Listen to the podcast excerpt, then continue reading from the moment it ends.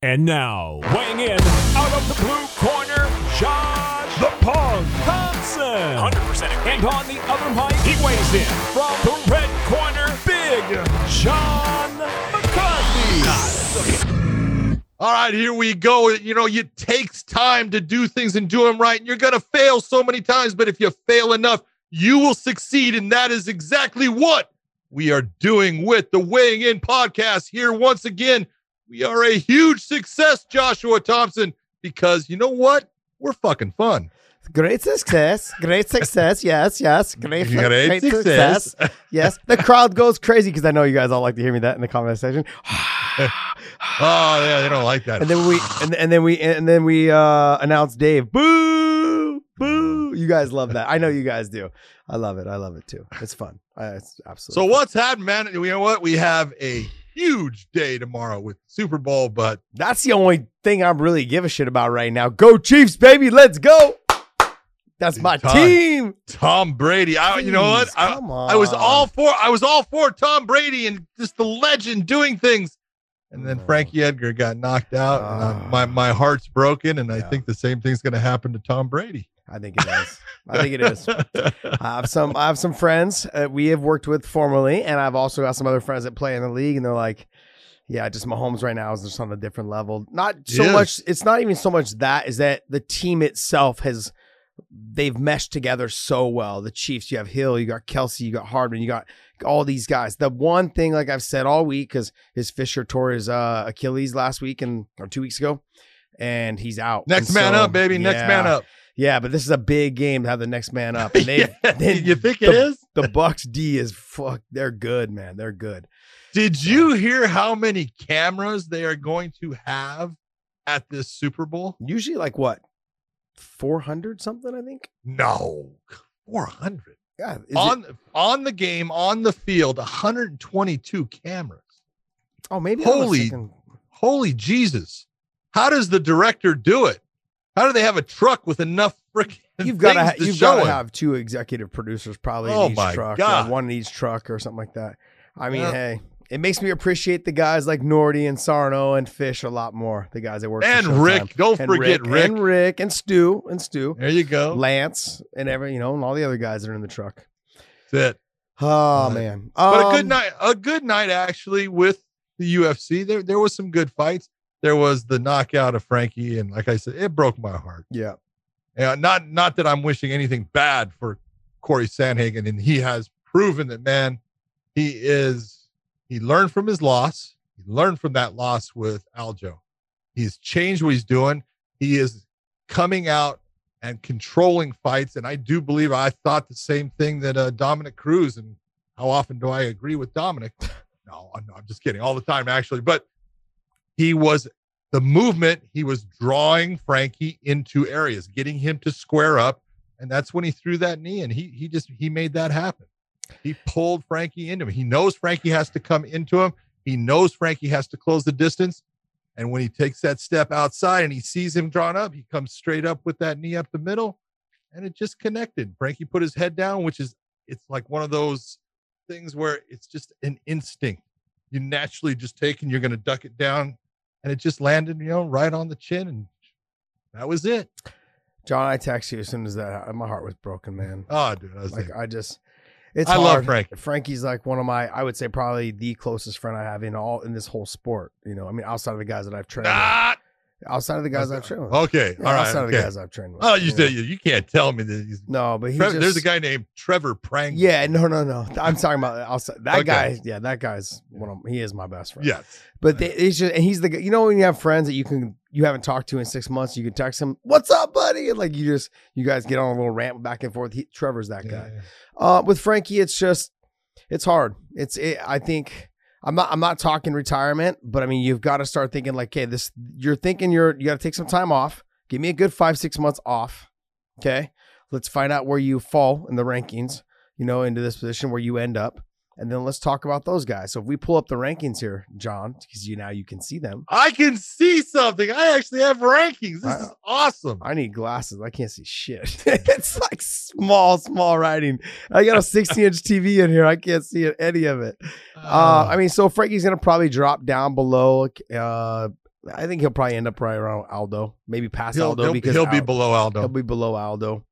I mean, we Yep. got Marlon Moraes, which the two of them were teammates for years, so Mhm. I doubt they would probably want to fight each other. He's already They're fought not. Pedro. Yep. I mean, I could I could maybe see them Him and having Jimmy fight. Rivera. Jimmy Rivera might be a good fight. You know, Yeah. both of them are short, stocky. You know, I mean, more Rivera stocky, but you know, um, I could see that fight happening. I mean, honestly, we said this already. I want to see him and Dom.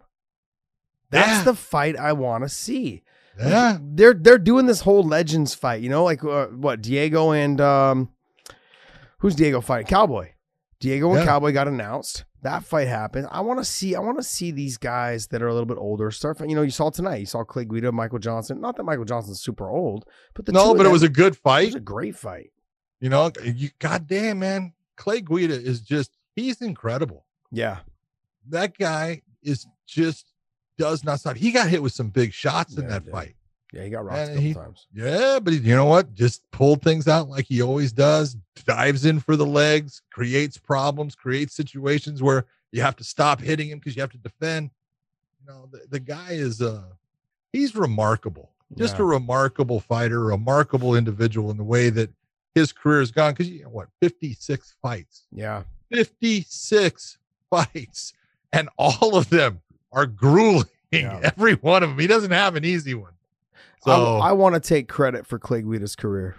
yeah, you could do that. I'm gonna take credit for Clay Guida's career. Clay Guida, if you're listening to this, you fucking owe me. You owe me, buddy. you are successful because of me, buddy.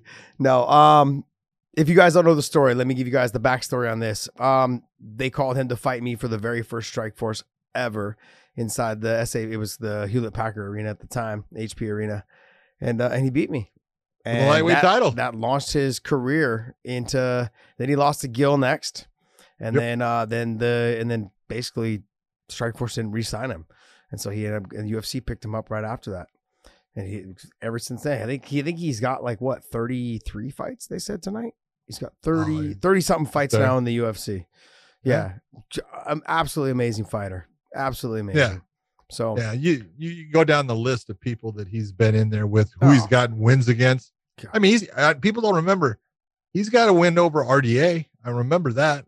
Jesus, You know, man. he's got he had so many fights where it was just razor thin that he would always tend to lose a decision Oh. on too. We got to But think. Look, he's I'm, a- I'm looking at you. We're looking at his list right now. He beat RDA. He beat I Takanori Gomi. He see Anthony Pettis. I know you can see it. Yeah, I got it now. You know, he beat Kawajiri. He beat um, Peralta. He beat Joe Coke, Lozon, Yeah, BJ beat Penn. BJ Penn. Like if you scroll scroll down more, scroll back down, down yeah, back down that way. I mean, he Yeah. beat he uh he beat Nate Diaz, yeah, I, I didn't even remember that one. Mac Danzig. Mac, remember he was tough, man. Mac came and trained at AKA with us for a little bit. Mac he Danzig tough. was a good fighter, man. You talk about a guy that was a fantastic coach. Yes. Mac Danzig was awesome, super smart, super just very calm, put out information. When I would be refereeing, I would listen to Mac Danzig in the corner and I'd be thinking, that is the exact perfect what this guy needs to do. Yeah. And I would sit there and actually listen to him because it was so good. He's Yeah. great. Yeah, he was good. He came and trained with us for a little bit at AK uh, when Gray first came because him and Gray were pretty good friends. Um, back to Frankie. So uh, let's let's talk a little bit about uh, he. Sandhagen didn't even need to jump. The situation, like he's he's just so much taller. Frankie's not Okay, a tall guy. wrong. Yeah, I'm not. I mean, it's true though. He didn't really need to even jump. The knee collect, connected perfectly. But Frankie's had an issue with uppercuts. He's had a. Yeah. with with uh, Brian. I think Korean Zombie hit him with an uppercut as well, and then finished him off with with uh, some more punches, or maybe he hit him with the right hand and then finished him off with the uppercut. But I think the height is definitely an issue. He's what? Let me look up here. He's five six. With Sandhagen's five eleven. Brought the knee right up the middle, perfectly perfectly timed. Great stuff. But I talked about Frankie in, in the last show when he had fought um, last time about how the speed is starting to to slow down a little bit, his Yeah. movement and everything like that. I don't think he should retire. He's still in the top ten. I think he should. I think he should fucking All right. ride it out. But I think Okay, he needs okay. Let me some ask, time let me off. ask you this. This this is the whole point. But yeah, he definitely needs time off from that Yeah. knockout. That knockout was serious. You could tell by what happened with his body when he was, you know, when we say he went stiff, he's posturing. That's a bad thing. That means that his brain short circuited in a in a bad way. He definitely has. He's going to have to go through concussion protocols and things like that because he has one. But why is he fighting now? Still, there's only there's only there's two things, two Yeah. money and ego. Money and time. No, well, that's the reasons you should fight. Yeah. But now he's not fighting for a title anymore. No. He's not going to get that title shot. He's uh, he's not in a position where that's even in the in the thought process with Yeah. his name right now, especially off of this loss. So you look and you go, okay, so why are you fighting? He's got a lot of things outside of the fight game. Yeah. You know, some of it's attached to the fight game, but he's got a lot of things outside of him fighting.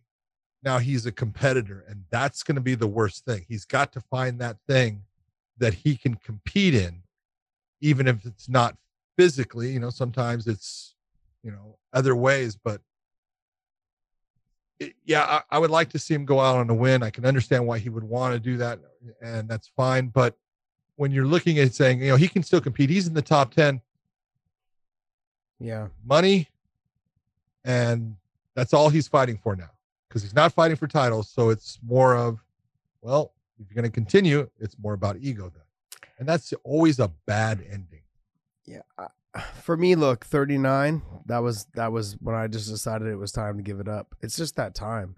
You know, I got I mean, you could say I got headbutted, I got knocked out, but I those, those are things that just happen. Like once you realize like that's what it's like.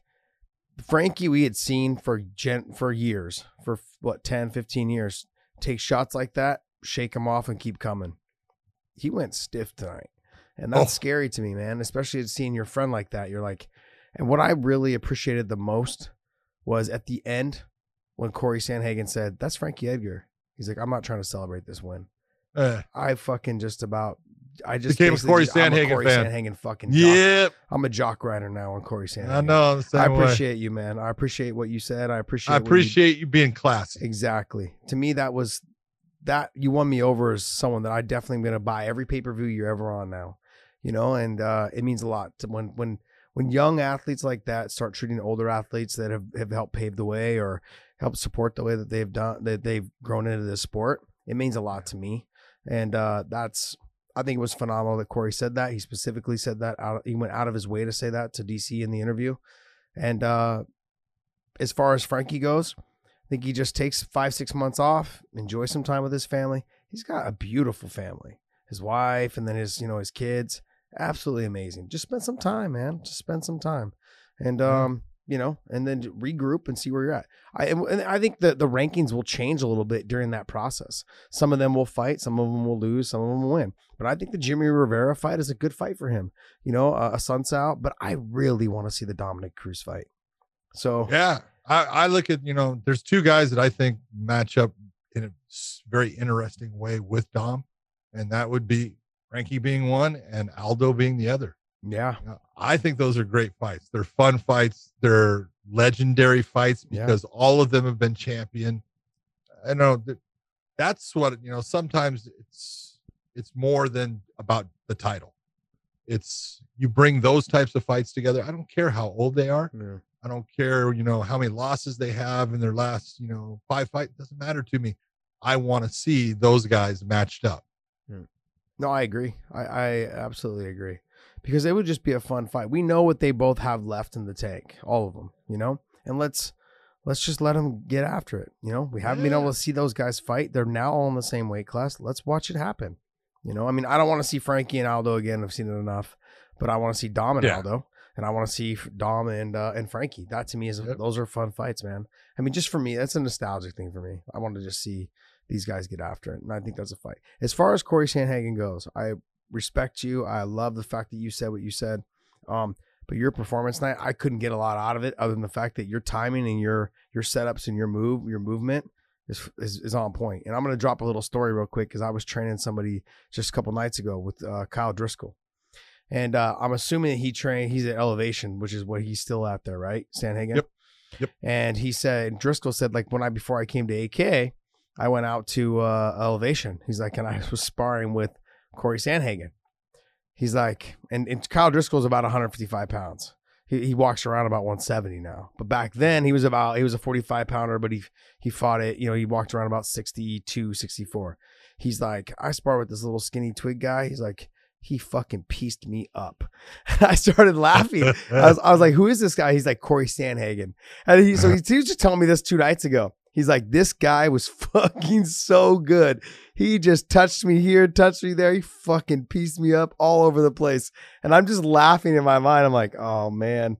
I'm laughing at the same time I'm crying because I'm like, he's fighting Frank in a couple I nights. know that's it. You go, But- oh.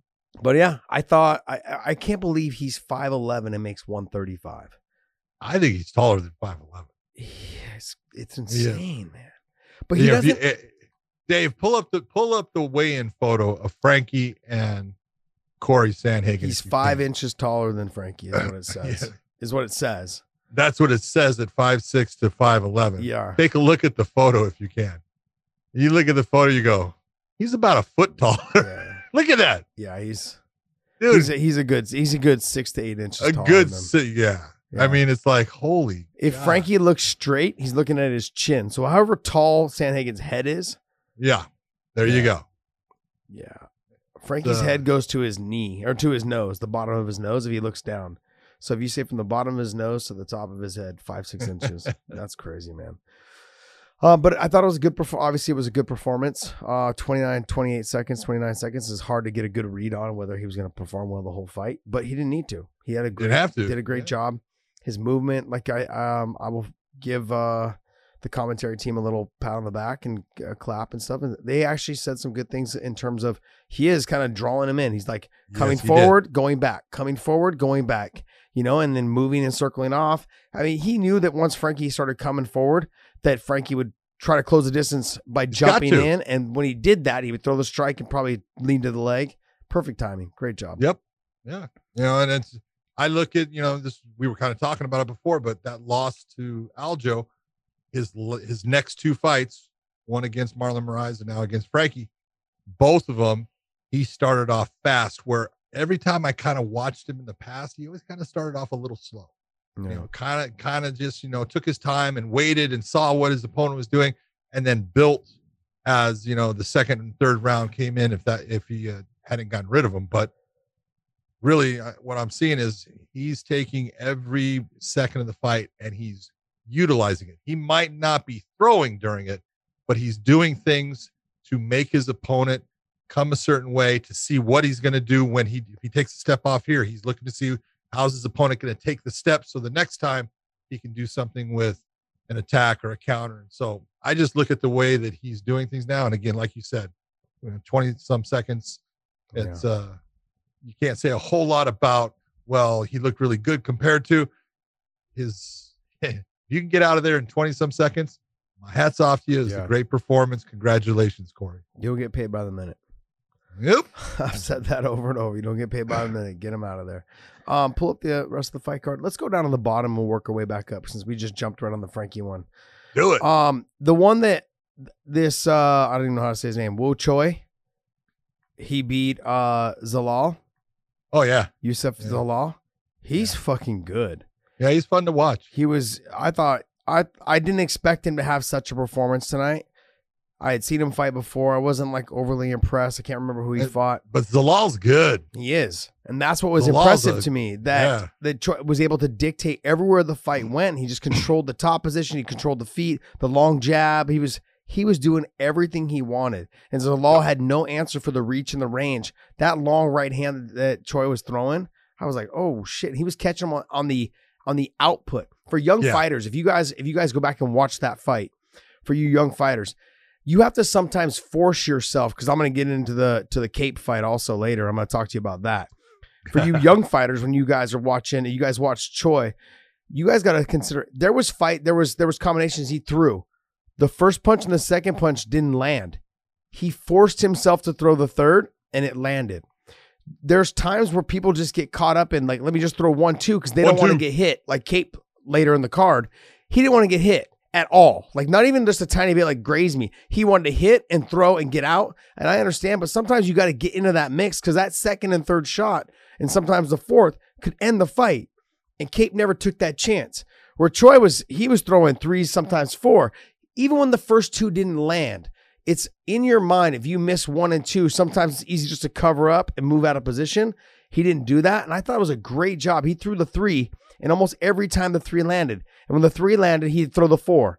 I I thought he did a great job. He control. He even got the takedown later in the fight. He had some good stuff. I was very impressed.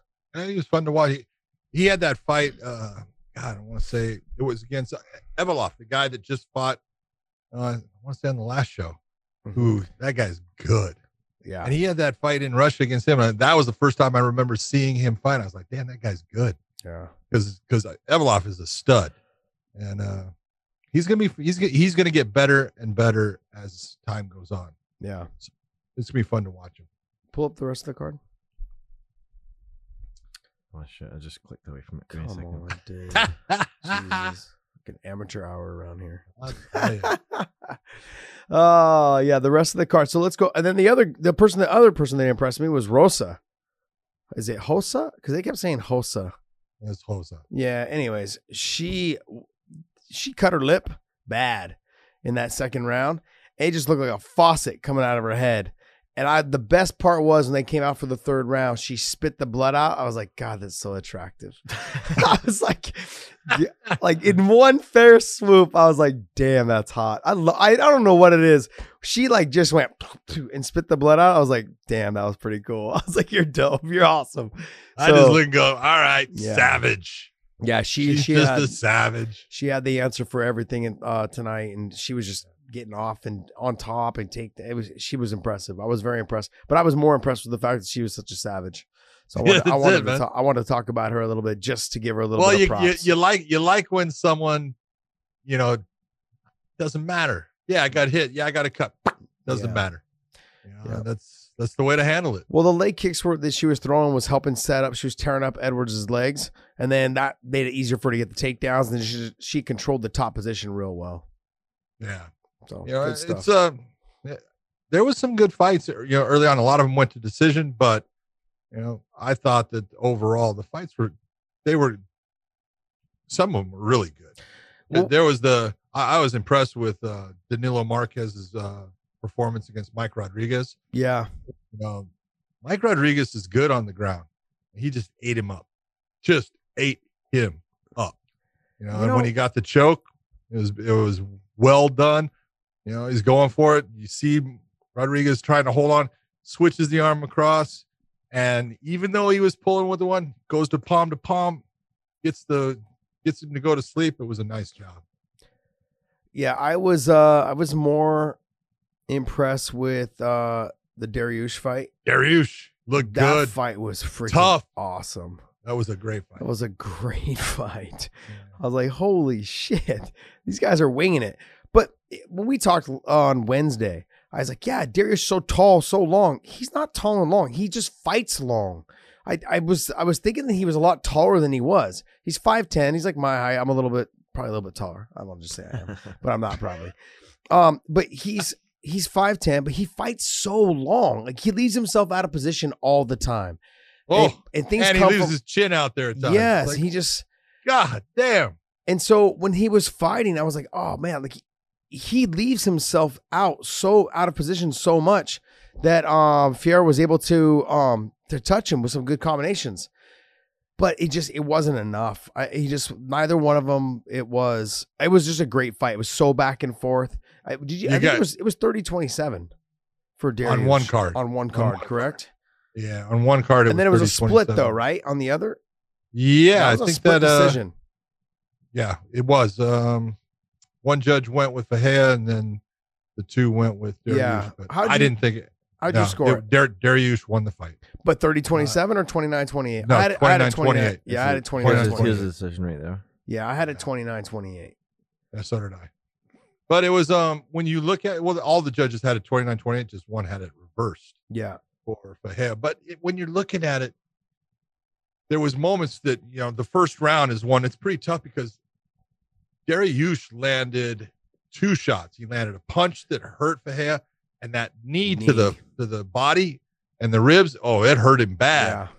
But then at the end of the round, Ferreira came on and actually he hurt Dariush. He Yeah. had him in a little bit of trouble. And you know, the the one judge that was the one that gave the fight to Ferreira, he gave that round to Diego where the other other ones remembered what actually occurred in the beginning of the fight and the trouble that Diego was in. So, you know, it's tough. You know, five minutes is a long time to remember everything, and you're trying to put that money in the bank as you're going, so you know exactly where you're at. But uh, it was a great performance by both. But it's really funny. You know, it really reminded me.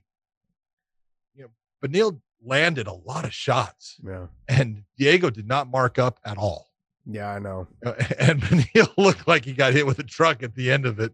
And you're going, that's the guy that won. Okay, I got it. You know, but he did. He did win the fight. But I thought it was a great fight. They were both back and forth, both of them getting after it. Uh, like I was Yep. saying, Fahad just has that. I feel like he's just so much more tighter, but he doesn't fight a long style of fighting.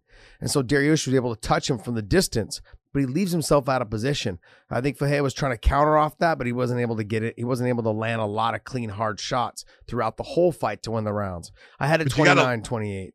Yeah, you got to love what both of them did on the ground when they were on their back and the leg entwinement that they were oh, utilizing, bringing the leg over and, you know, taking control of their opponent's leg. So their opponent is going, I can't be offensive here. I'm in the top position, but I'm not in a position to be offensive and throw strikes because if I do, I'm going to get caught and having to actually back their way out or force their way up to get away from what was occurring. Both of them did it.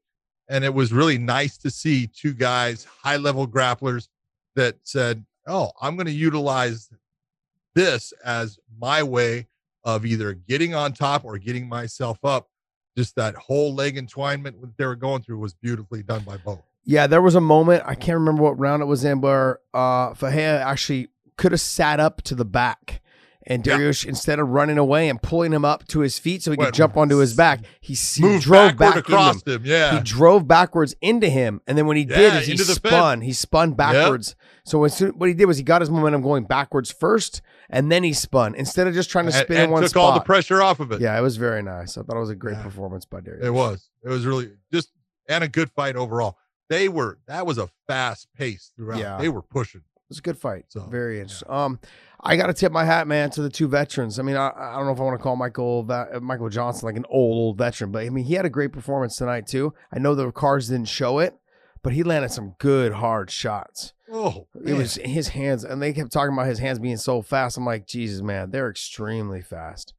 Um, he was the guy that I was supposed to fight, and then like ten days before, um, he pulled out, and I ended up fighting Bobby Green. Yeah, so he was the guy I was supposed to fight after the Benson fight.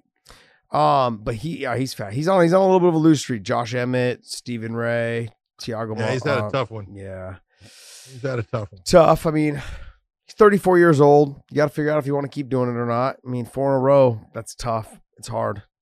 Well, It's a confidence yeah, thing. Okay, but take a look. Do me a favor. Move that thing up a little bit for me, Dave, because you're. Where did you go? There you go. All right. So, you know, you take a look at the guys he's fought here. I'm just want you, Daniil Baruch. We're looking at Beneil Dariush down here. Nate Diaz, Dustin Poirier, Yeah. Khabib Nurmagomedov, Justin Gaethje.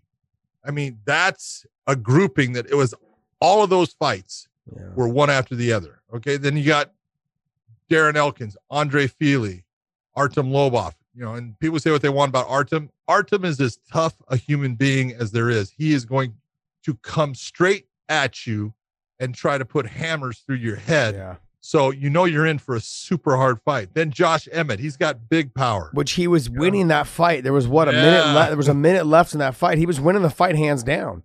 You know, he Yep. just got caught at the very end. He got hit hard with that overhand right.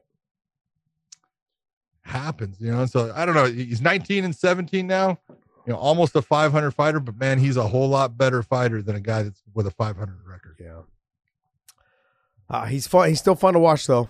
I thought he had. is. He's got the. He's got the power and the speed to still knock people out. I mean, but he tends to burn out, man. You can see when a guy pushes him and is controlling the pace and making him work past where he's comfortable, he tends to tail off at the middle of that second round. It starts to, you know, just the you can see the shots are just not as crisp. Yeah, but It just that, doesn't doesn't flow as well. you but tend. We tend to see that though with people that are fast and explosive. yeah, absolutely. Fast twitch muscle fiber guys. Yep. Uh, we talked about Frankie and uh, Sandhagen, but then now the main event. But before we get no, to the no, main no, event, no, no. Let's talk. Let's Oh. talk about your boy because you know Manel Kape against Oh. Pantoja.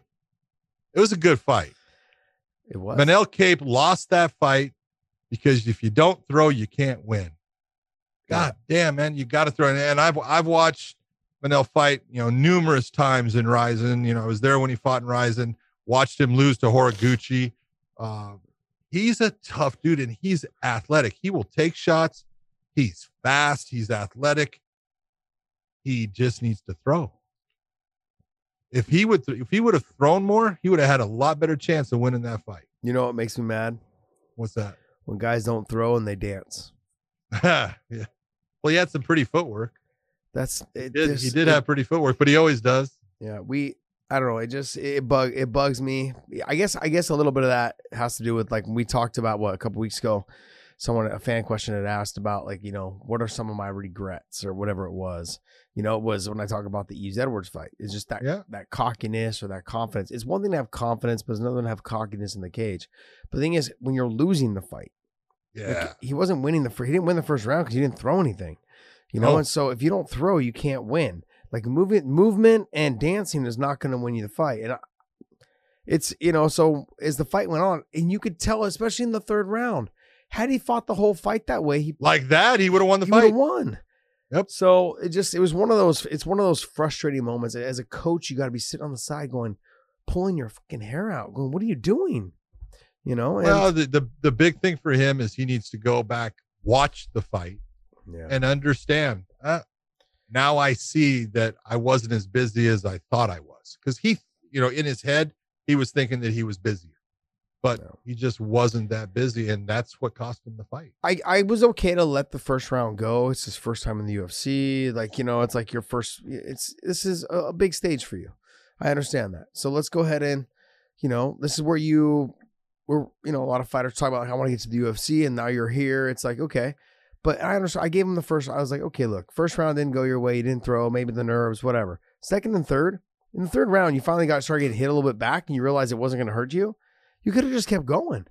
You had a great third round, but the second round, you did. you have to win that round knowing you probably didn't win the first. You know, that, that's that that's when we talk about fighter IQ.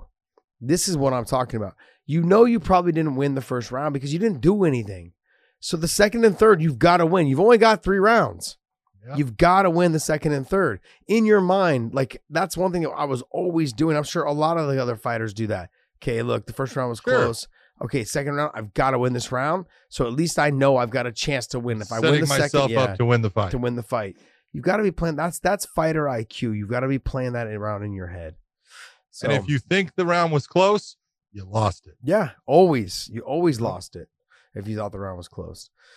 Uh, before we get to the main event, let's talk real quick. You guys, please hit the thumbs up and the likes button. There's also that little bell in the bottom right hand corner. Hit Ring the bell. hit that bell too as well and that will share our stuff thumbs up on that process and uh, we appreciate you guys also go to mybookie.ag and you guys have to deposit up to $100 and they will give you 50% of your initial deposit all the way up to $1000 so if you deposit a 1000 they'll give you another $500 so that will be $1500 and it's perfect timing if you use the promo code weighing in it's perfect time for tomorrow super bowl baby my chiefs are going to smash the bucks and tom brady's going to be packed sent packing home in his little suitcase. I cannot wait.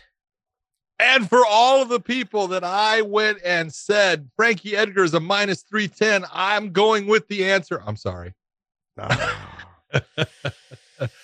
That's Oh. why, like I always tell you, Josh, don't bet with your heart, yeah. your head. But oh well. Ah, my heart. Was Actually, broken. I actually thought I actually thought Frankie had a chance if he could get in tight and utilize some wrestling towards the end of the first round and through the second, third. But yeah, I thought the fight would be a different fight had he got a takedown or two in the first round. If he got if he got a takedown or two in the first round, it would slow Sandhagen down a little bit, you know, and make things a little bit more predictable for Frankie to get in on the legs. Yeah. Uh, but great job by uh, Cory Sandhagen. Um, Yeah. What else is there to talk about? Give me a list. here comes you know here comes the the next one because we talked about Frankie and should you know should he think about stopping?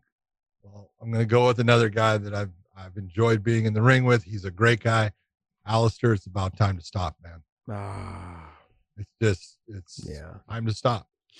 You know, being being a human punching bag is is not the way to end your career. And you know, you've been a phenomenal fighter a fantastic champion in you know things like K1, Strikeforce.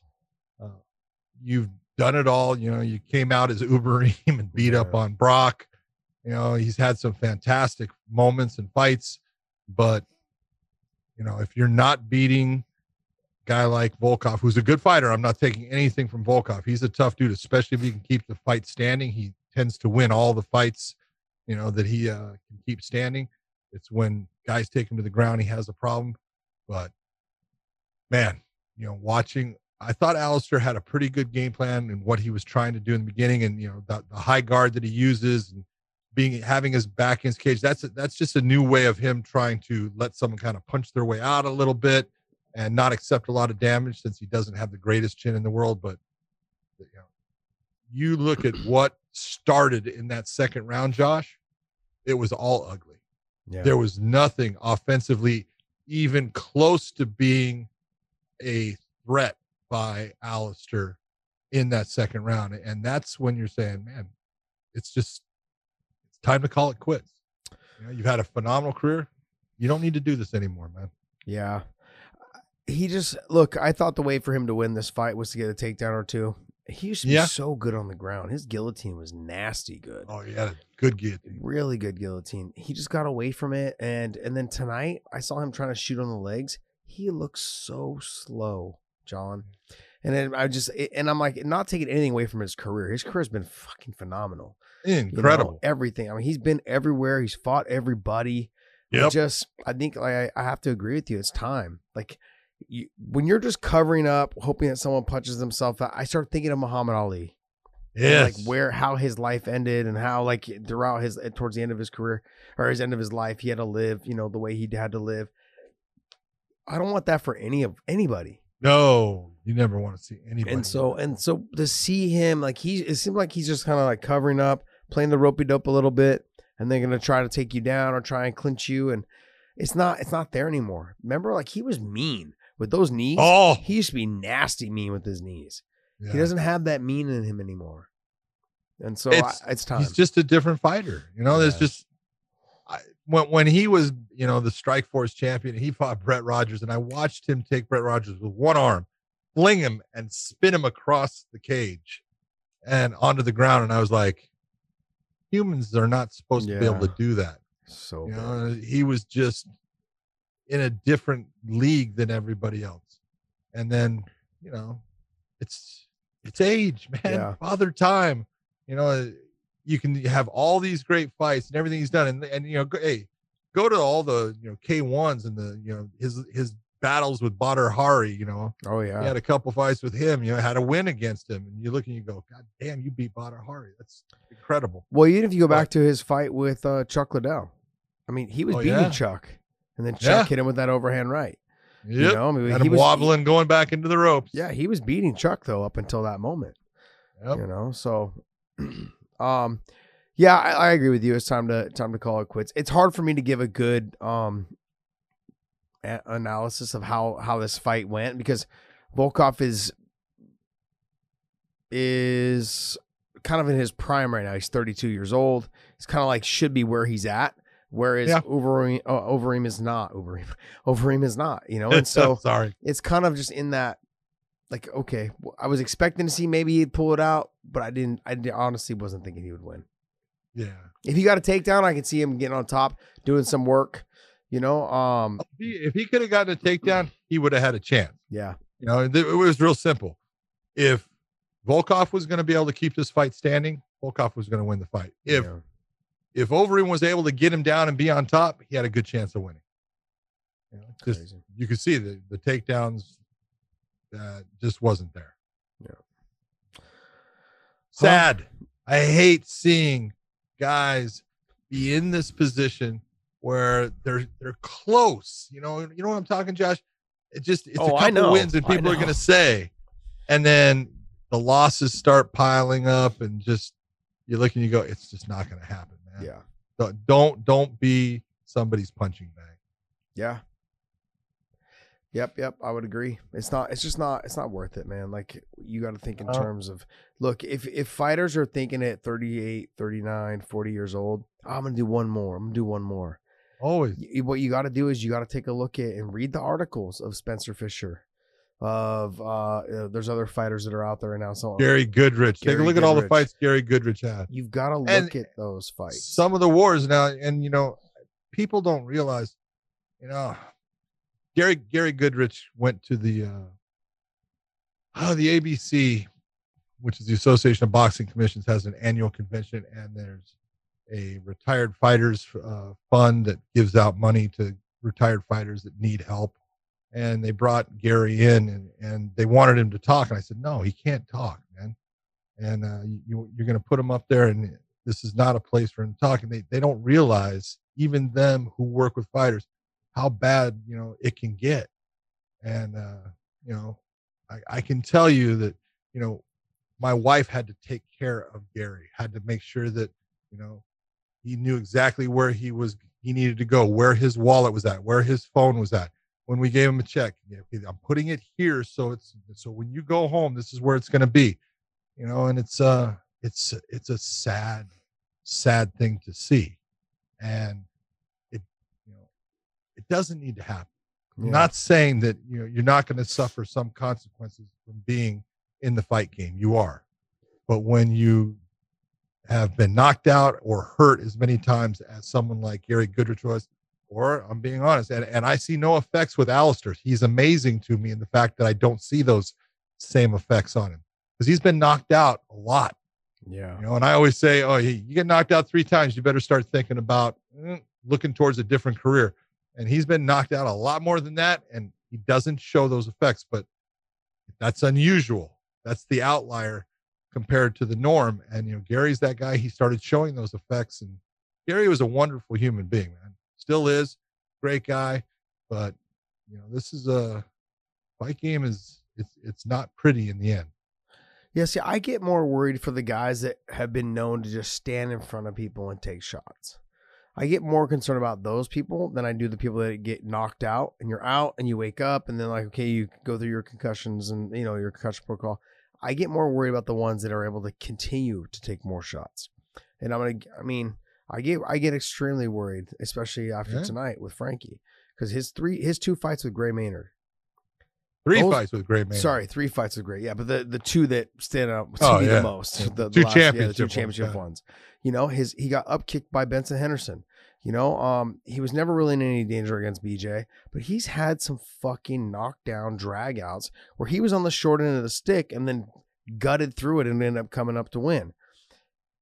It scares me. It really does, you know. And then Yeah. tonight, it just scares me because I care for the guy. And when I'm having these conversations, you guys have seen, like any of you guys have watched we did the live show and when I talked about the or when I covered the Khabib fight on how you guys I, this is how I am with the, when they're my friends. Like if you guys watch that clip, you realize that like I go hard for my, my for my friends, you know, and so it gets it scares me to think in terms of he had the two Gray Maynard fights, the, the hard ones, you know. Um, he's where he was hurt where both. He was hurt. He got up kicked real bad, and I think it was the first round against Benson. Broke his nose got knocked out bad by Brian Ortega. by Brian Ortega. Like it just starts to in my mind. I start thinking, like, dude, you got he's got everything he needs, you know, and probably then some. You know, he lives in Jersey. He's from you know that area there, and it's in Toms River, uh, right down the street from my mom actually.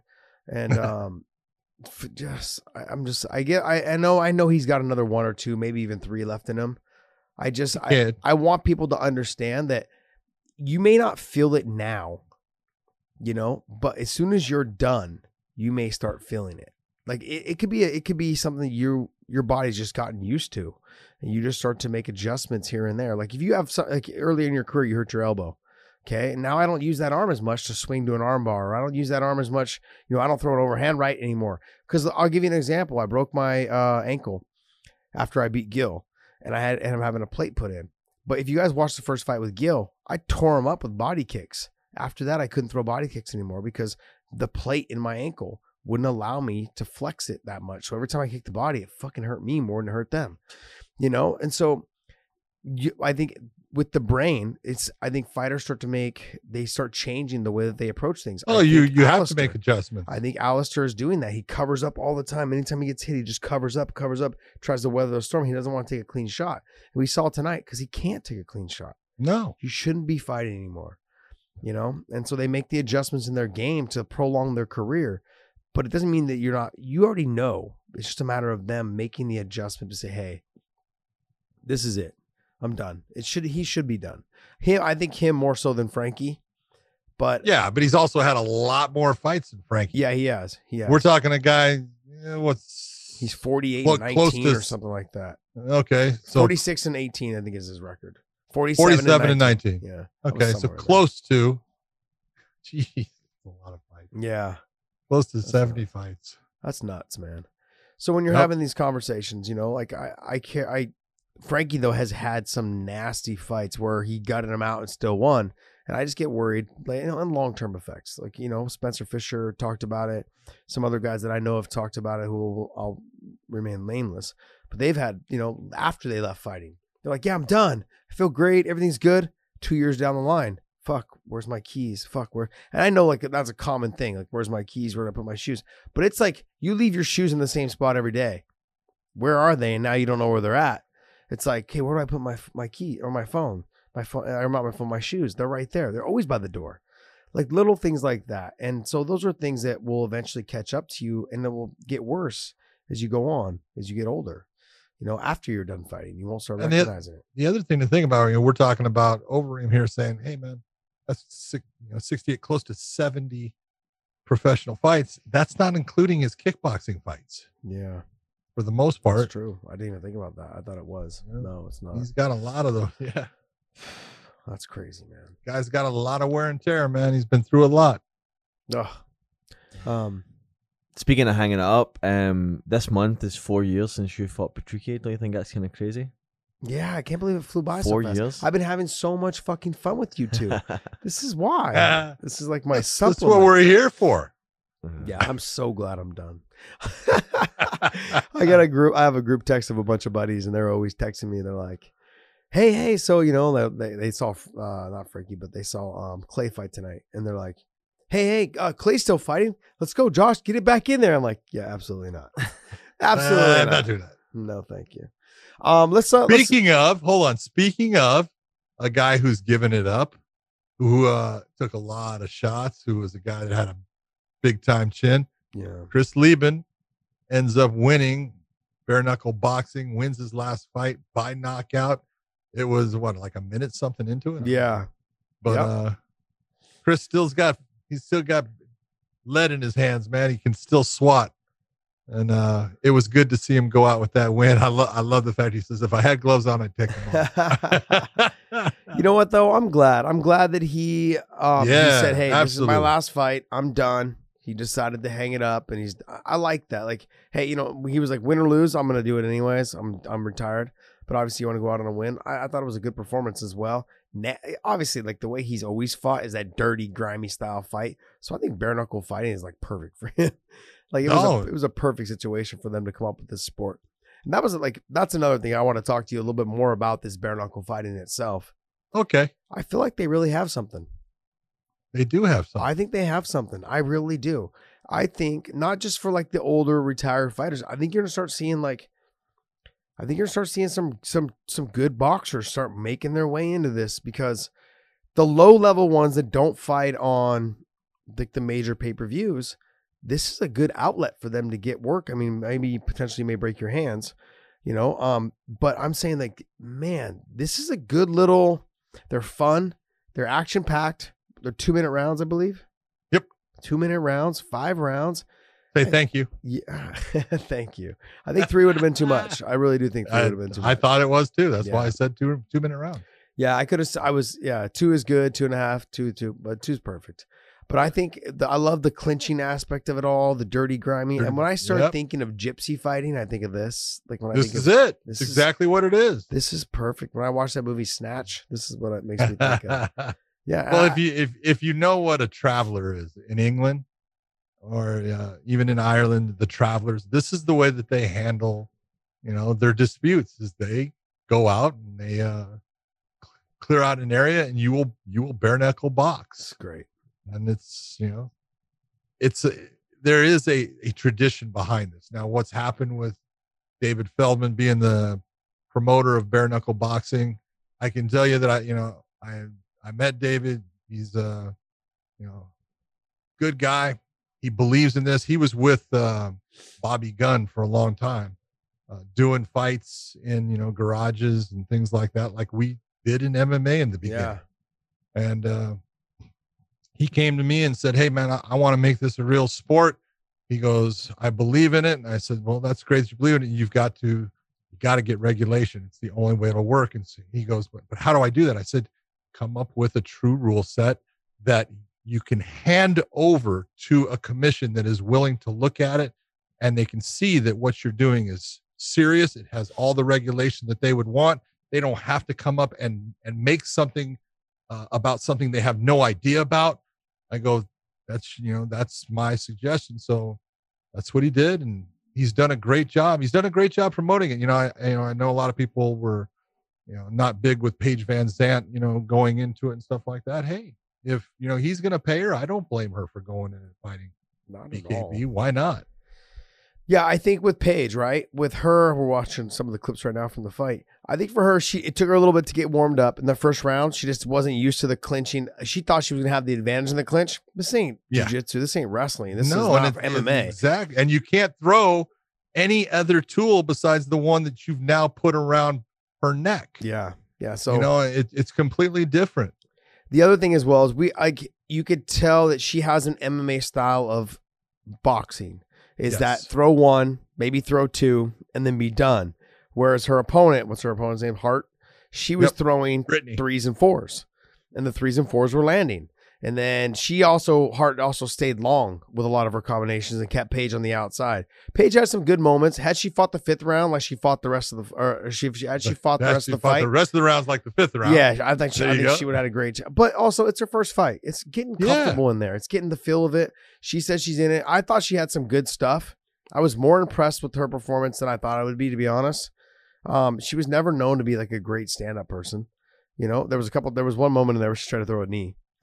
Oh, close. Yep. I think she was trying to break the grip. It looked like from the angle I couldn't tell, but it looked like she threw the knee or she was trying to break the grip or something. but it was. I'm I'm I'm intrigued. I'm intrigued by watching this.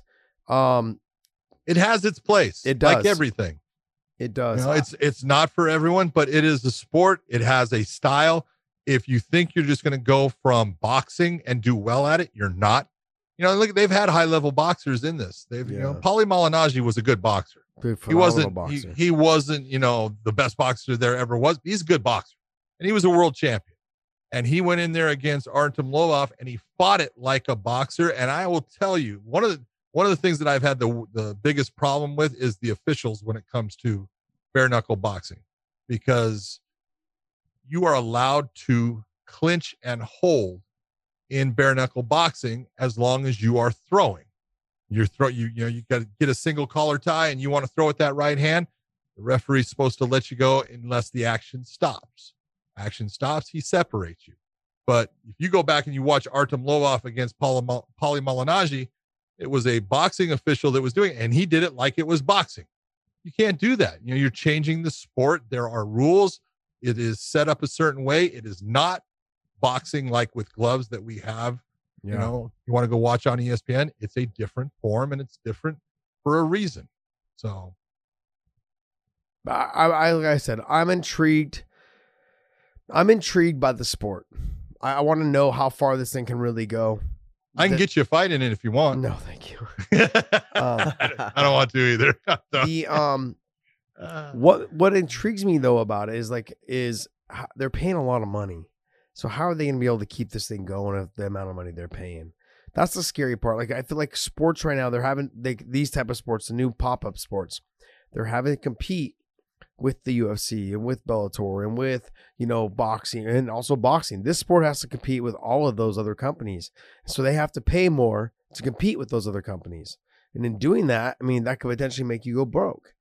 You know, because there's a company over in Singapore right now who's going broke. You know, I mean, it- or so at least on paper, it looks like they're going on paper, but they're not going. They're not going broke. But I mean, not you know, not until not until the uh the head of an organization says, All right, we're done with that one. so when you're having these conversations, like these these promotions have to pay a lot, Yeah. and that's a that's a hard sell for to stay in business. I mean, if you take a business plan, I say, yeah, we're gonna pay you a hundred grand, you a hundred grand, you a hundred grand, you, and all of a sudden you're at over a million dollars, and guess what? Our budget is six hundred thousand. you're like, Yeah, how are you gonna stay in business very much longer? but the the the one thing that you know you got to give it to the you know the bare knuckle boxing is they've done better numbers than than people ever expected them to because there are people out there that are intrigued by it. You I'm one and- them. and and they've tried to actually bring in names that would help in bringing some of the hardcores from the other sports into watch you know their event. They've actually done better in their pay-per-views than than even they thought they were at the beginning so that's helped them. I look at you know when it when uh paige kind of gave a glimpse because i had no idea how much they were paying her but if what she said is even close to being accurate that's where i look and i go wow that's a lot of money. Yeah, you know i hope i hope you get out of her what you're looking for because what i'm looking at with you know paige or any smaller female fighter is you're not going to see a lot of knockouts no, you know?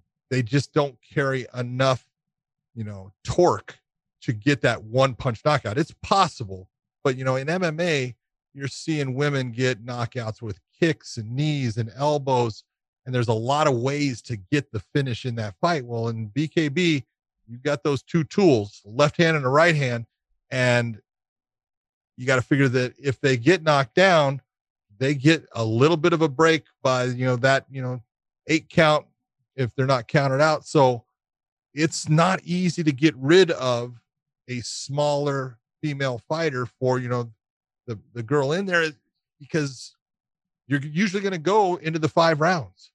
You know, it's there's not that knockout, you know, like you see in MMA.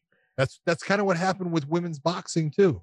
Yeah, I mean, but here's the thing: I you'll probably see more knockouts or more stoppages because of cuts and stuff, though, in this than you will in women's boxing. Yes, you absolutely. So there, that's one that's one positive out of mm-hmm. it. The other thing as Yeah. well is that when you're watching this, there's gonna be a lot more activity because you can clinch and throw. So like when you looked at Artem Lobov and what was his name, Jason Knight, when they Yeah. fought, damn, Oh. that was a good fight.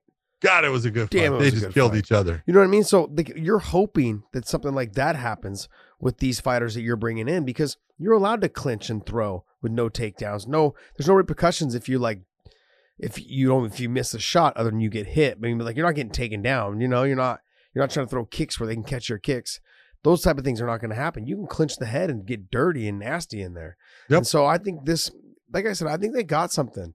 I'm actually really surprised. I, I and I, I think I've always, I've always loved the white ring with the white ropes. Just from the Pride days, it just it pops on screen. I turn Those are and I- not ropes, they're tubes. whatever. Oh, in, in Pride, in Pride, yeah, they're No, they're- well, in, in Pride, they're cables yeah, they're like Cable- me- metal cable- cables wrapped in rubber. Wrapped in a garden hose. Yeah, super fucking hard.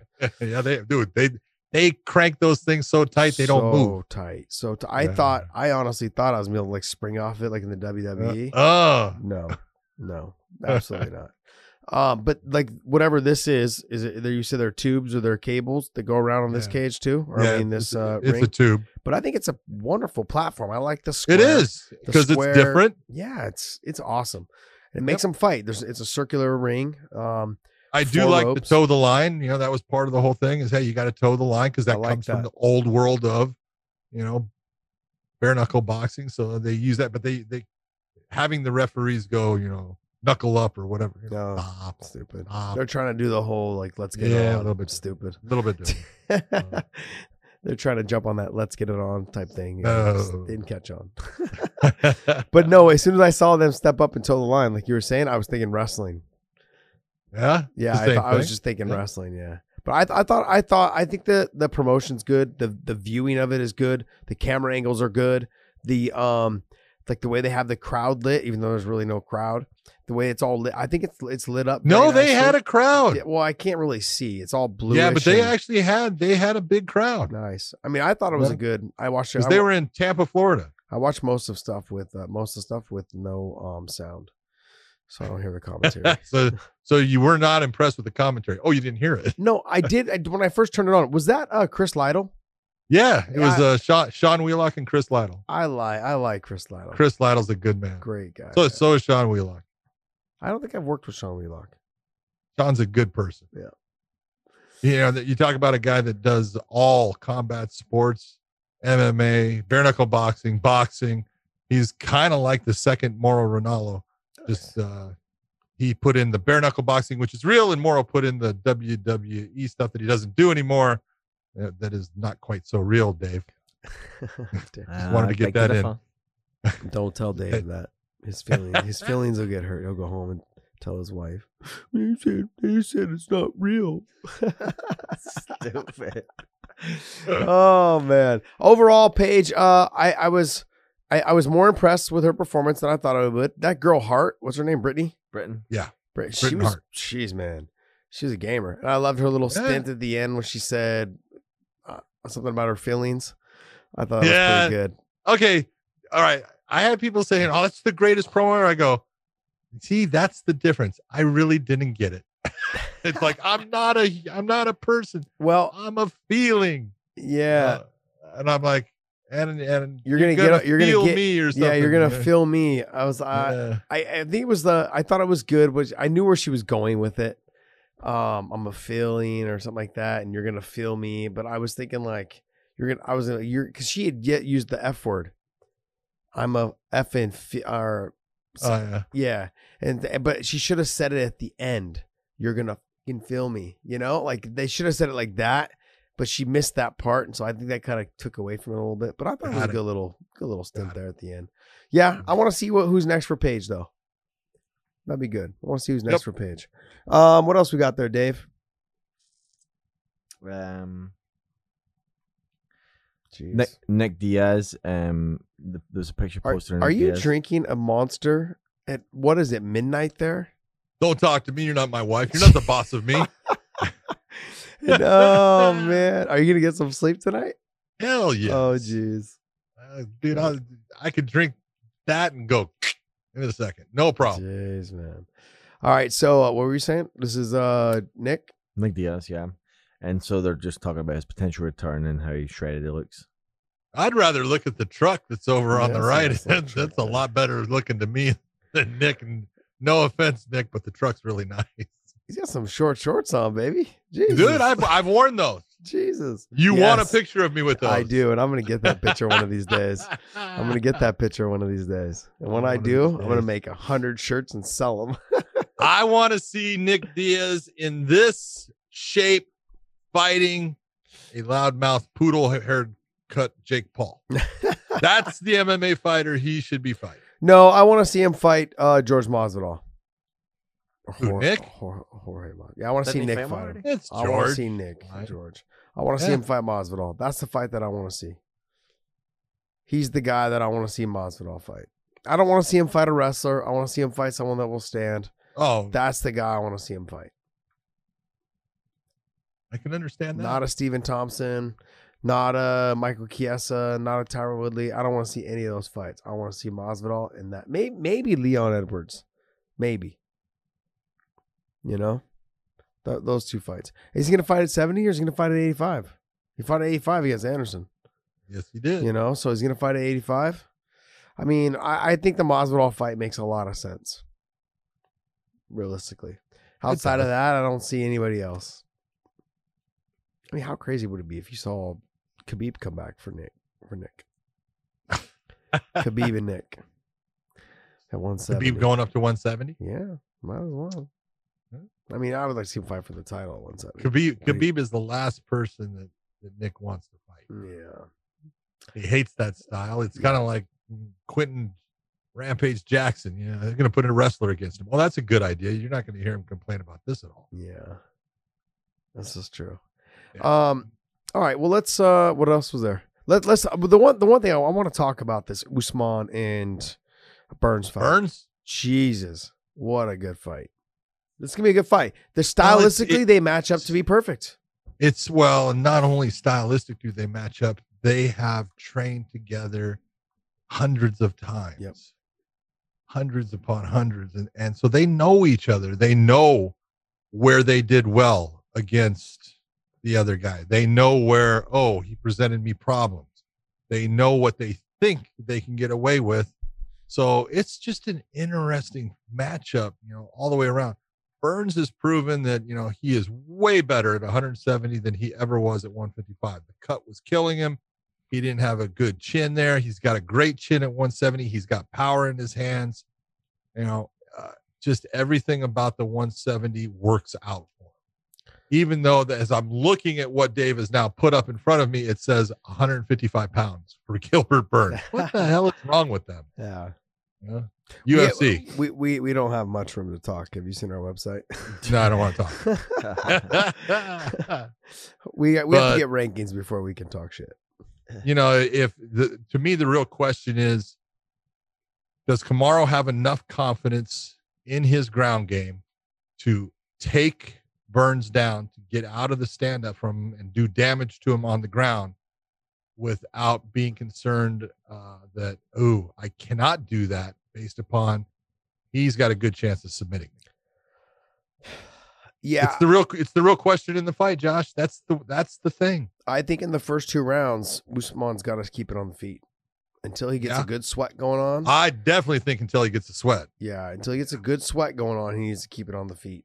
And I think for some reason, Usman's been extremely quiet this whole camp. Like you haven't talked like I haven't seen a whole lot of press about him. He's been very silent on his social media. Burns, the opposite. Nope. Nope. Which means- Which kind of tells me that he feels super confident, like he's going based off of what they used to do in training. yeah, I think that has a lot to do with it. Yeah, I, I You know, there- think uh, he's There's, got there's something no- in his mind, in his back pocket. Yeah. He thinks he can beat him. I agree with you. I think you know deep down that's why he wanted to fight. The other thing that you know, and I always go off of the fact that Burns was, he was, uh he's coaching jujitsu at Stanford MMA. Sanford. Uh, You did what- uh, you did I said say? Stanford. Yeah, you did what I Uh, do. Sanford, yeah. Yeah. But you don't give up a, a world champion. You don't tell a world champion, okay, you, you know, you should go somewhere else, basically. Does he come back though after this? After they fight, if he wins, does he come back? Fuck no. Would you come back? I mean, I don't know. Nope. I mean, you've got a lot of good guys at that gym. Yeah, you do, but yeah. you know, there's other good guys all around, and you can find them and train with them. And what I always look at it's like, I really enjoyed training with you, but you know what? You gave up on me. Ah, yeah. You went with that guy. I don't know. He's teaching there. He is, so I understand why they, you know, I don't know if that was the only reason, but it's a legitimate reason. Yeah. But maybe they know something. You know, they were at every one of those training sessions. Yeah. So Huh. Um, maybe that that's kind of what went through my mind is that generally you will see whoever the coach thinks is going to win, that's the one that's going to stay. oh yeah, You saw it with uh. Rashad and John Jones. You saw it. Yep. Yeah, I've seen it at some other gyms as well. Whoever they think is going to win is the guy that's going to stay. that's hey, It's like, no, we have to have champ. We're gonna have the champion no matter what. It's like I'm gonna take him and tell Burns to go somewhere else. Ah, man, it's a tough fight. I, Yes. I I'm leaning. I was all. I was from the beginning. I was leaning towards Burns only because it falls right into what Usman does is get takedowns, and I feel like he just leaps and bounds above in the submission game. And I think he has in his mind how he knows how to submit him over and over and over again so easily, probably. And how much has he been able to fix that? You know, oh, yeah, what? that's He- there. You just said the whole key. I was going to say, well, there's the whole thing. Usman knows just as much as Burns as Yeah. far as if he had a weakness and Burns was able to take advantage of it. So when you go somewhere, what are you going to do? You're going to, I'm going to make that a strength. I cannot allow that guy to beat me there. I want him to think that he can, and now I can stop it. But why go to a striker camp? Is it because he used to beat you at striking? No, I mean, he went to elevation. Like, uh, I- would have yeah, thought. ele- yeah, ele- elevation has got some great grapplers. yeah. You know, the coaching, El- you know, Elliot Marshall is an outstanding coach in the grappling world. He is. He is a good coach. And, you know, he's, he was good himself. And as a coach, he's really good. He sees things, he's able to break things down for guys. So there, there's a lot of people there that he could get good information from. Yeah, but at the level of Gilbert Burns, that's the difference. Well, you No, know, John, I, I got to disagree with you. Elliot Marshall was a good grappler, or uh, he was a good grappler, Yeah. good. But there's a different level. There's like you we talk about. There's levels to this game. That Gilbert Burns level is like It's rare. it's like Leo Vieira level. It's like you're you're talking. You know, I agree. It's Demian Maia level. It's it's Yeah. yeah. it's kind of even. It's I think it's somewhat even past the Demian Maia level. Like he's up there. Gilbert Burns is up there. I mean, he is. He's up there everywhere. But I'm saying his jujitsu is just at a different level. I'm so glad I didn't have to fight him. I was supposed to fight him, and then I got hurt in training. And uh, yeah, but he's he's good. His grappling is like so. When I started training, like I trained with Dave Camarillo, got my black belt from him. Yeah. Then Dave left and went to you know open up his own gyms and did his own school and stuff like that, and left AK. Then I started training with Leo Vieira, Lucas Leite, Marcus Buchecha. You know, there's a uh, Gabriel Rolo. They call him Polito. Is a big stick. Marcus Uh, Buchecha. You know who he's fighting coming up? Oh, Uh, ho, ho. Big uh like a Nigerian guy. A monster. Sumo, right? Like he does. He does the no, Singali wrestling. Singali. That's here you go. Yeah. Oh, oh, that's going to be interesting. I say uh, Buchecha's going to kill him. Yeah. I mean, it depends if Buchecha wants to get hit or not. Like, Well, I don't know about getting Yeah. hit. That's the difference. yeah, he's been training down there at Ruka with uh, Rockhold and Perillo and those guys. So, but I mean, he's just his. To go back to Burns, Burns is his striking's gotten a lot better. He mixes it up really well. He's gonna have to get in on the inside. He's gonna have to be use his speed uh, against uh, Usman, but he's got to get in on the inside, and he's not gonna take him down. He's not gonna be able to take him down. I don't think. You don't think Usman's going to be able to take? No, I don't down? think Burns gonna be able to take him down. Oh, yeah. no, Usman can take him down at will. I think if he wants Yes, to, because you. I don't Okay. think I don't think Burns going to even try to defend it. He's going to say he'll defend a little bit to try to fall to a better position. He'll try to get to a top position. Well, not yeah, yeah. He'll try to get to a top position, but I think when he falls, he'll he'll concede the takedown to fall into a better position in terms of like, okay, I want to fall into half guard versus trying to fight the takedown so much where you fall into full guard or you fall into side control where, where he lets uh, Usman take him down into side control or you know or mount or any of those positions. He won't fight the submission, the takedown that much. He'll he'll fight it enough to make sure that he gets put into like a omoplata position or rolling into an arm bar or rolling into a triangle or rolling into half guard. He will go to a position where he feels like he can control that position. That's that. I I don't think he's gonna fight those takedowns as much as people think he's gonna. He does. I don't think he gives a shit. I think he knows how damn good he is on the ground. You know, and it's just true. Like that's the other thing. When you when you know you're that good on the ground, he's like, yeah, go ahead. You take me down. I'm gonna fall to a good position where I know I can get up from you. He's like, and when I do, you know, I'm gonna end up on your back. I'm gonna end up inside control. I'm gonna end up in mount. And he's like, I'm just gonna tee off on you. On the feet, he's just got to use his speed. I think he's faster than Usman, but he's got to get in. That's the thing. You know, he's just got to get in. I think if Usman fights him the same way, a little bit how he fought Colby Covington with that long push kick and the you know and uh, the long jab, he may, I think he's got a good chance. He's got to keep his chin tucked though. But I, I'm I'm excited. This is realistically, it's a style matchup for me. One guy likes to wrestle and get the takedowns, but he probably won't want to do it while he's still dry. And he's gonna stay keep it on the feet, knowing that the other guy's probably got a little bit. He's obviously a better striker than uh, Usman. I think Burns is, but he's not as long. I don't know if he's got as much power as, as uh, Usman either. Usman's got some power. That reach Yeah, and that does. range, he's got power. But so does Burns. yeah, I think Burns, he, Burns got power, especially in his right hand. he does, but I don't think I don't think he's gonna have the same amount of power trying to lunge in to get it there. Yeah. I you know, I, I look at uh Usman and Woodley are very similar in build and uh just the way that they're put together. Yeah, He did pretty good longer, against though. Woodley. Yeah, Usman's Yeah, a little though, bit little bit longer reach, and taller, much. and taller. Dave, show show me uh Woodley's uh reach and then show me Usman. Come on. So So Usman has got a 76 inch reach, which is freaking long. For a welterweight, that's long. So Tyron Woodley's is what? That's the one thing Sherdog doesn't have, so I'm gonna have to find them on UFC's website. So Okay. I'm getting it right now. He can see what you're doing.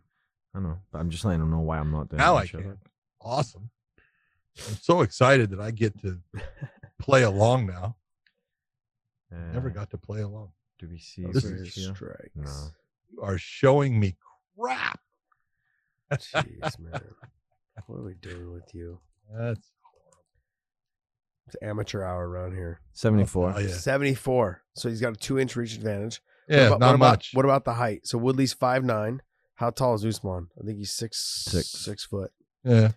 You know, that's Height that's is not the problem. Reach is the problem. Well, I think the height And will. The, 74, 76, close oh, to the same. but mixed in with the height, he's got to get up to that high. He's got to he's got to jump and swing up just to hit him in the chin. I used to say that to like small kids that would pick on me in jujitsu. Like, hey, you got to even jump to swing up to hit me in my shins. uh, I was a mean I don't know. jujitsu coach. Oh man, Just just jiu-jitsu coach? Are you sure? Just a jujitsu coach. All right, so I'm, I got a question for you. Then you you look at Burns's jujitsu is just unbelievable.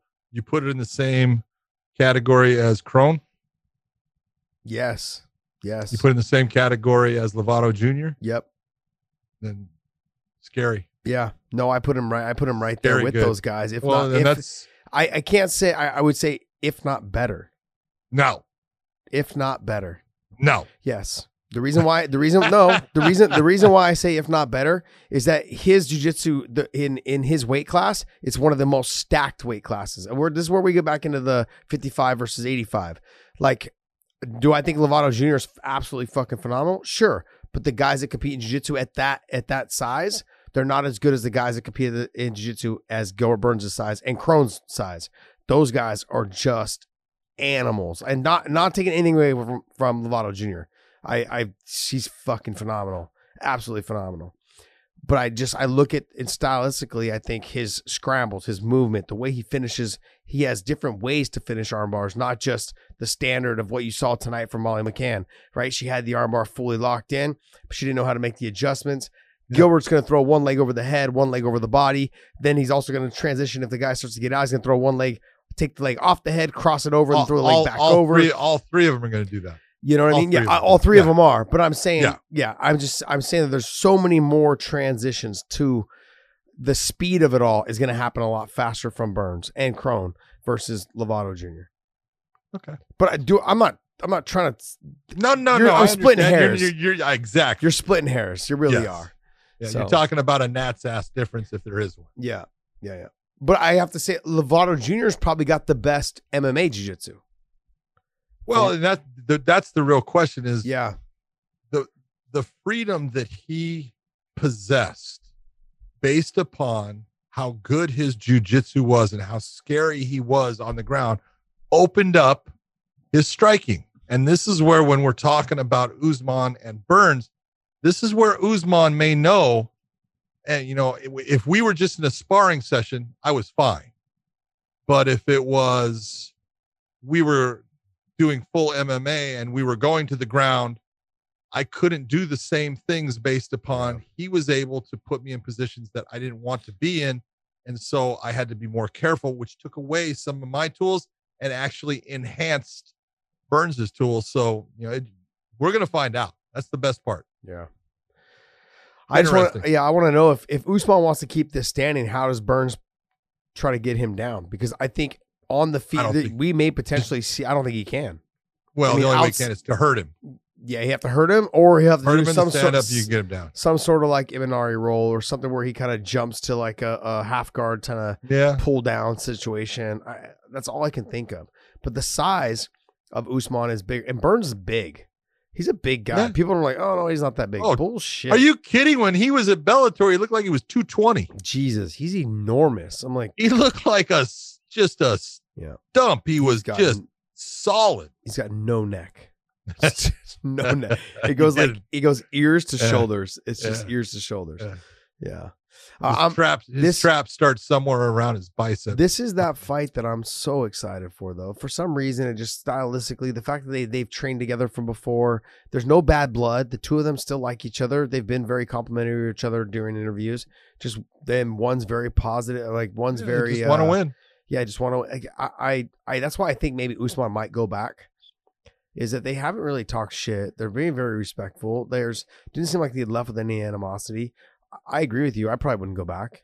You know, um, but I could see him going back, knowing that there's all the talent they have there to help themselves make themselves better. But what do you do then again when you when you if you guys got to potentially fight again? Because if you look at the Yeah. bracket, if you look at the actual uh, rankings, Usman can beat all those guys.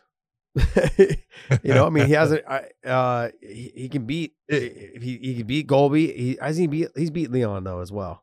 It's a while back, Yep, right? long time ago. yeah. And then um, He's you know, beaten Masvidal. If he Uh, beats, you know, uh, he could. Thompson's kryptonite is going to be a guy that can put him on his butt.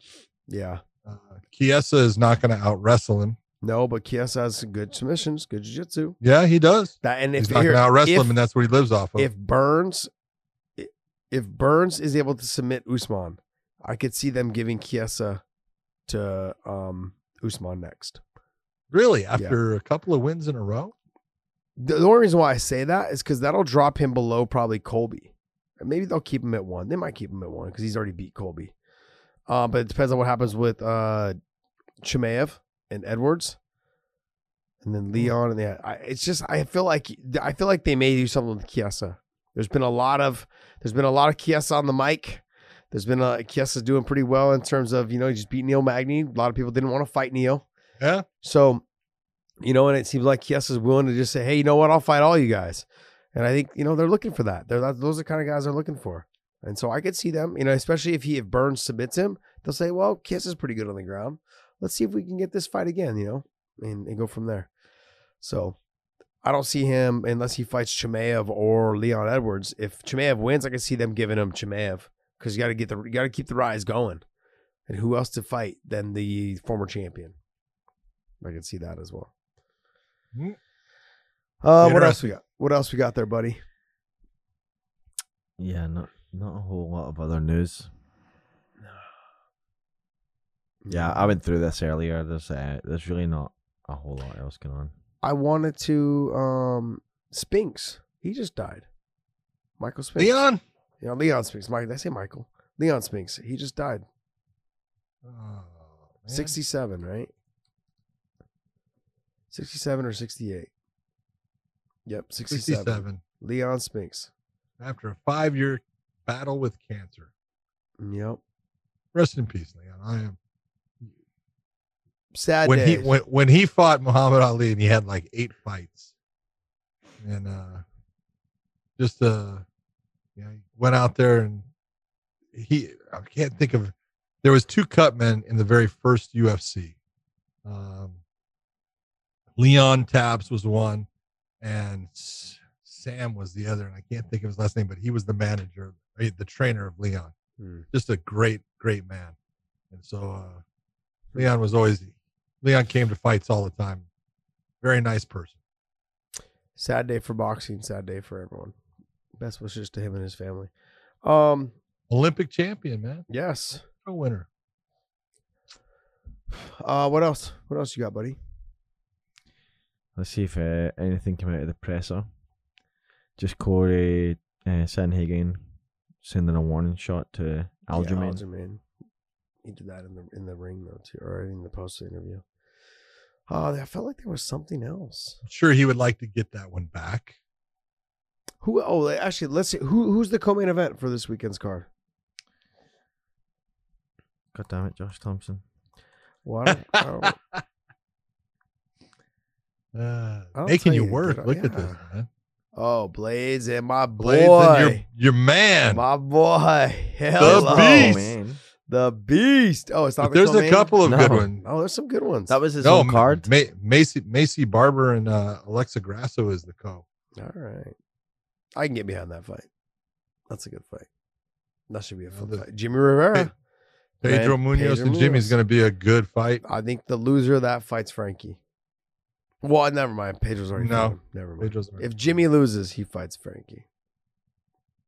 Because we talked about it earlier. Isn't that two Jersey boys? Gastelum fighting uh, Heinisch. Yeah. what do you mean? Yeah. Yeah. You got to give me more than that, buddy. I personally think that Kelvin should eat him up. I Ian's Yeah. a tough guy. Yeah. But he's not going to out wrestle No. Kelvin, which he normally does with a lot of his guys. He kind of bullies his guys around. And I always look at Kelvin Gastelum as my version of an MMA Roberto Duran. That's true. I just like him. Uh, I like him. I like the way he fights. He's had some bad fights at times, and you look and you go, "What happened?" yeah. But he's had some remarkable fights, and he's fun to watch. When he's when he is into it and wanting to fight, he's a handful for anybody. Yeah. That's the whole main card right there. Yeah. Oh, then you have the Jim Miller and Bobby Green. They're main eventing the prelims. Yeah, that's gonna be mean- a bad night for Jim Miller. We'll see. Bobby Green's too fast. He's good, man. Bobby just He's got. too I- I, fast. want to see Bobby with a little bit more output. Yeah, That's it. I He- agree. he had a with little bit more I agree with output. you. Yeah, if he had a little bit more output, man, he's dangerous. But he doesn't. Yeah. He, he moves around a lot. He walks you down. He's got to have a little bit more output. and he's, he's standing with his hands down in front of him, just check and jive a little bit, but not throwing. It's like Bobby, throw. Yeah. But Bobby's fast. Jim is not. Yeah. That's gonna that's gonna be a, a tough fight for uh, Jim Miller to win. He's gonna have to get if he gets on top of Bobby, he's got a chance. This is true. All right. Well, hey, what else do we have there? Nothing else, Dave. Dave is all tapped out. Hey, why don't we do? Why don't we do a fan uh, like a couple fan questions? Do you have any from the other night? Uh, I can I can go ahead and pull them. Let's if do you, it. If you take Let's a go. yeah, but, but you gotta Let me- keep you gotta keep the ball rolling for a minute. I always Come on, improvise, rolling. Josh. We- Come we- on, Yeah, please keep the ball talking rolling. about keeping the ball rolling. These That is all marbles in this do. head. This that's all these. these- Josh doesn't have many balls. We are there. like a rolling stone going downhill. We Nobody- gather no moss. Nobody really likes Dave. Oh god. Podcast Dave. Um. You know what? Instead of going to the fans' questions, Here, Okay. I'm gonna I'm gonna do one. You know what? I cannot answer this on Twitter, so I'm gonna answer it on our podcast because Oh, I don't feel like trying to type this out. Someone asked me a question, and I'm gonna go with, "Hey, this is the perfect time.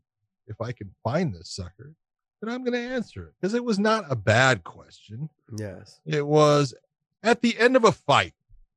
If they are tagged badly or go out on a choke right when the bell rings, is there any rule like the end of a round where the fighter has to walk his own, well, walk on his own is what he's meaning, back to his corner? Is there anything like that at the end of a fight? Well, first off, if you're choked out and the bell rings, you lose. So I don't give a shit if you walk back or not. Okay. They're gonna they're gonna wake you up and eventually you'll walk back to something and it's gonna be your locker room, but you lost the fight.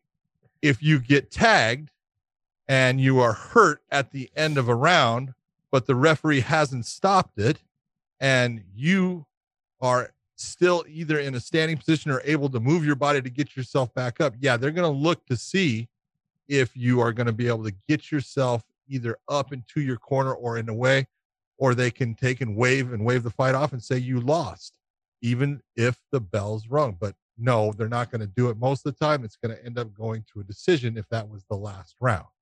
So, yes, if you're choked out, you lose the fight. If you get tagged at the end of the round and it's the last round, the fight's over. They're going to go to a judge's decision. Does that make sense? It does. It does. Okay. But I've no. I, well, I don't know a lot of the rules, but I know that rule. well, one of the things is a lot of people look and you do not allow a corner person to come in, and it's happened. You go back to um, you know, just recently, it was fight of the year. Joanna uh fighting uh Weili Zhang. Weili Zhang's corner came in and helped her up and lifted her and walked her over to her corner. No, no, no. That is Mm. wrong. You do not allow that to happen. The corner does not touch that fighter. That fighter will walk themselves over to their corner because that's part of our process in evaluating the fighter. And I'm not going to allow any corner person to touch that fighter. That fighter must get themselves back to that corner. So that was done. You know, it happens at times, but it's not supposed to. If you have a fighter that is hurt, you're going to watch them get up. No one's going to touch them. I have a little wrench I'm going to throw out there for us. I want Yeah. to start doing a little series, not a series. I just want to do it like maybe we do it once a month. Who is the most underrated fighter right now that you know? Underrated right now fighting Who's the most underrated fighter that in you, any that weight you can think class? of? Any weight class, any. I don't have one in mind, so I'm actually like gonna probably p- try to piggyback off yours. I mean, like it obviously not, it doesn't have to be a big name. I'm just thinking in terms of underrated fighter. Who's who is in any organization, not even just the UFC. Any organization, who is the most underrated fighter? Uh, Gosh. trying to think of um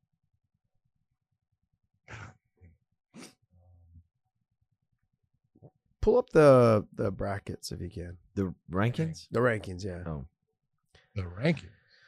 The rankings. wouldn't really be ranked if they were underrated. No, they would still be ranked. They just don't get the respect they deserve. I would say like a Neil Magny, a Stephen Thompson. Like sure they've been there, they've done that, that kind of thing, but they're still under very underrated. Like cuz I would I would like to do a segment too. It's underrated, overrated, but then I also don't want I don't want to like slap fighters in the face like, hey, you're overrated. But the underrated uh portion of it all. I'm trying to think. Um okay, I got it. I know who I'm thinking of. Give me who you got. As far as underrated, Yes. No, we're not doing over, we're not doing overrated. Yusef Yus- Yusuf Raisov. oh yeah.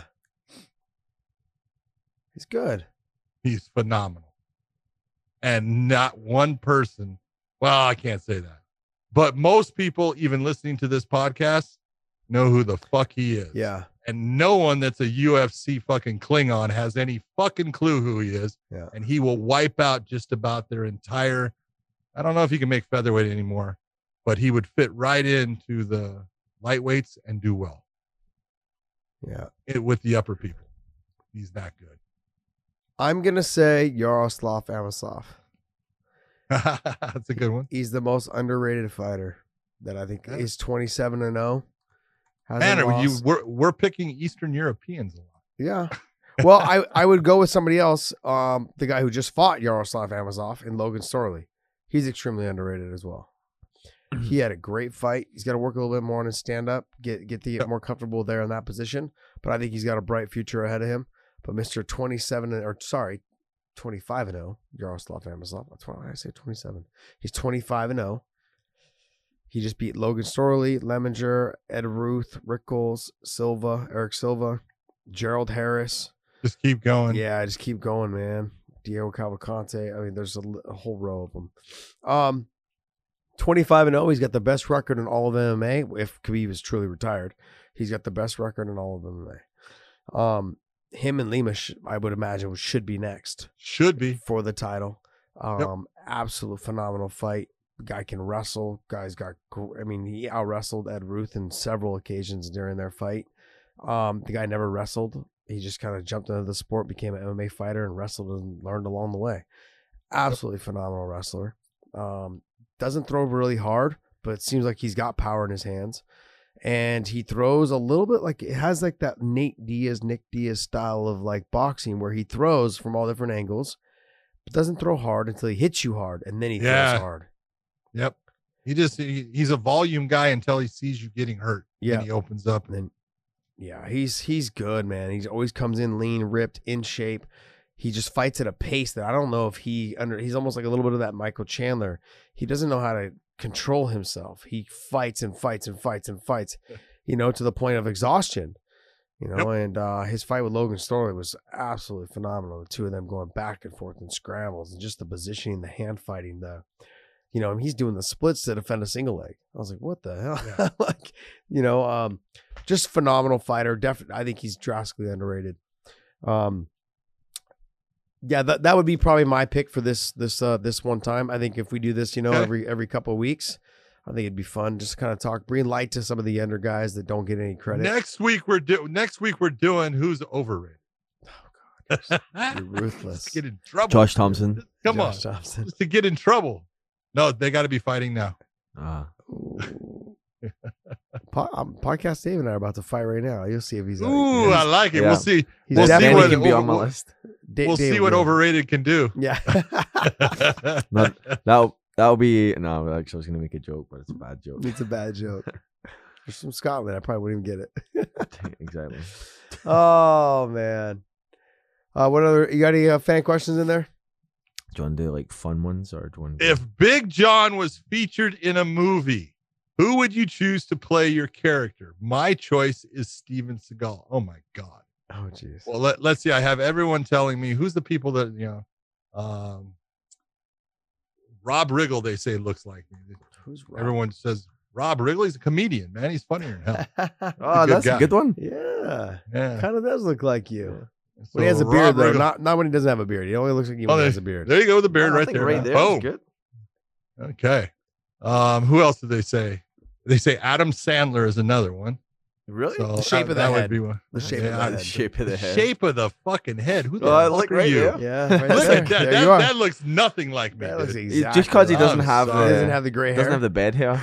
Look at he's got the fucking Josh Thompson little floof on top. doesn't have the gray hair. Is that what he he's doesn't have the gray hair. No.